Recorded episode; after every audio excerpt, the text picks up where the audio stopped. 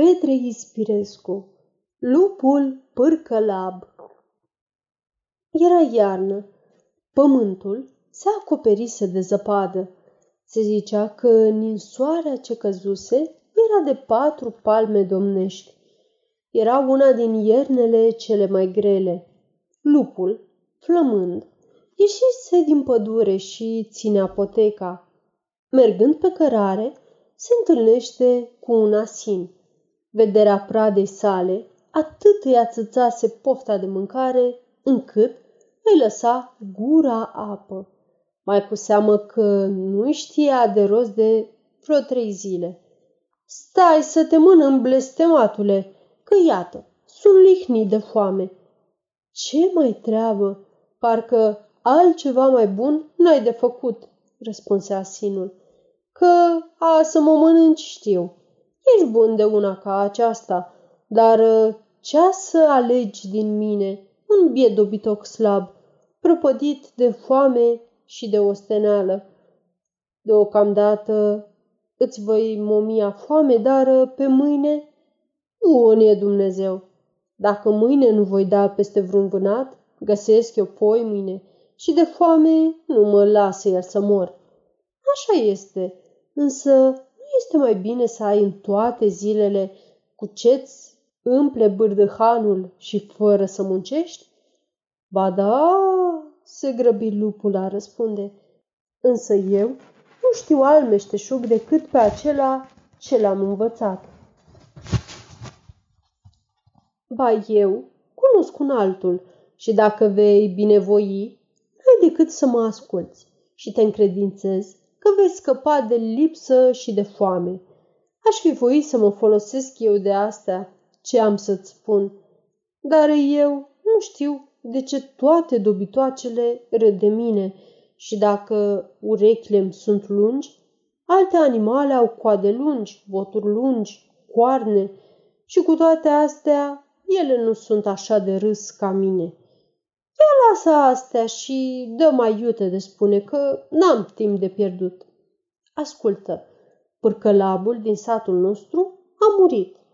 Toți sătenii ar voi să fie pârcălabi și din aceasta tot satul este învrăjbit. Mai bucuros ar alege pe un străin decât pe unul din ei și, ca să-și împlinească dorința, mă trimise pe mine să aduc pe oricine voi întâlni. Dumnezeu mi te scoase în cale și eu te povățuiesc să nu mai întârzi și să vii cu mine. Și ce bine poate să-mi aducă aceasta? întrebă lupul. Tu îmi zisești că voi scăpa de neajunsul foamei. Tocmai aceasta. Pârcălabul, după cum se știe, este capul satului. Oițele, mielușei, găinile, porcii, toți sunt sub ascultarea lui. Pe fiecare zi vei putea alege câte una pentru prânzul dumitale, fiindcă pârcălabul nu este el așa degeaba pârcălab. Dacă este așa, te ascult. Haide să mergem. Și porniră amândoi spre sat. Asinul înainte și lupul după dânsul. Asinul se tot uita înapoi și lărgea pasul. Lupul, plin de bucurie, cu mațele chiorăinde și mândru, îl ținea de scurt și mergea aproape de măgar, spre a nu-i scăpa din ghiare un așa chilipir.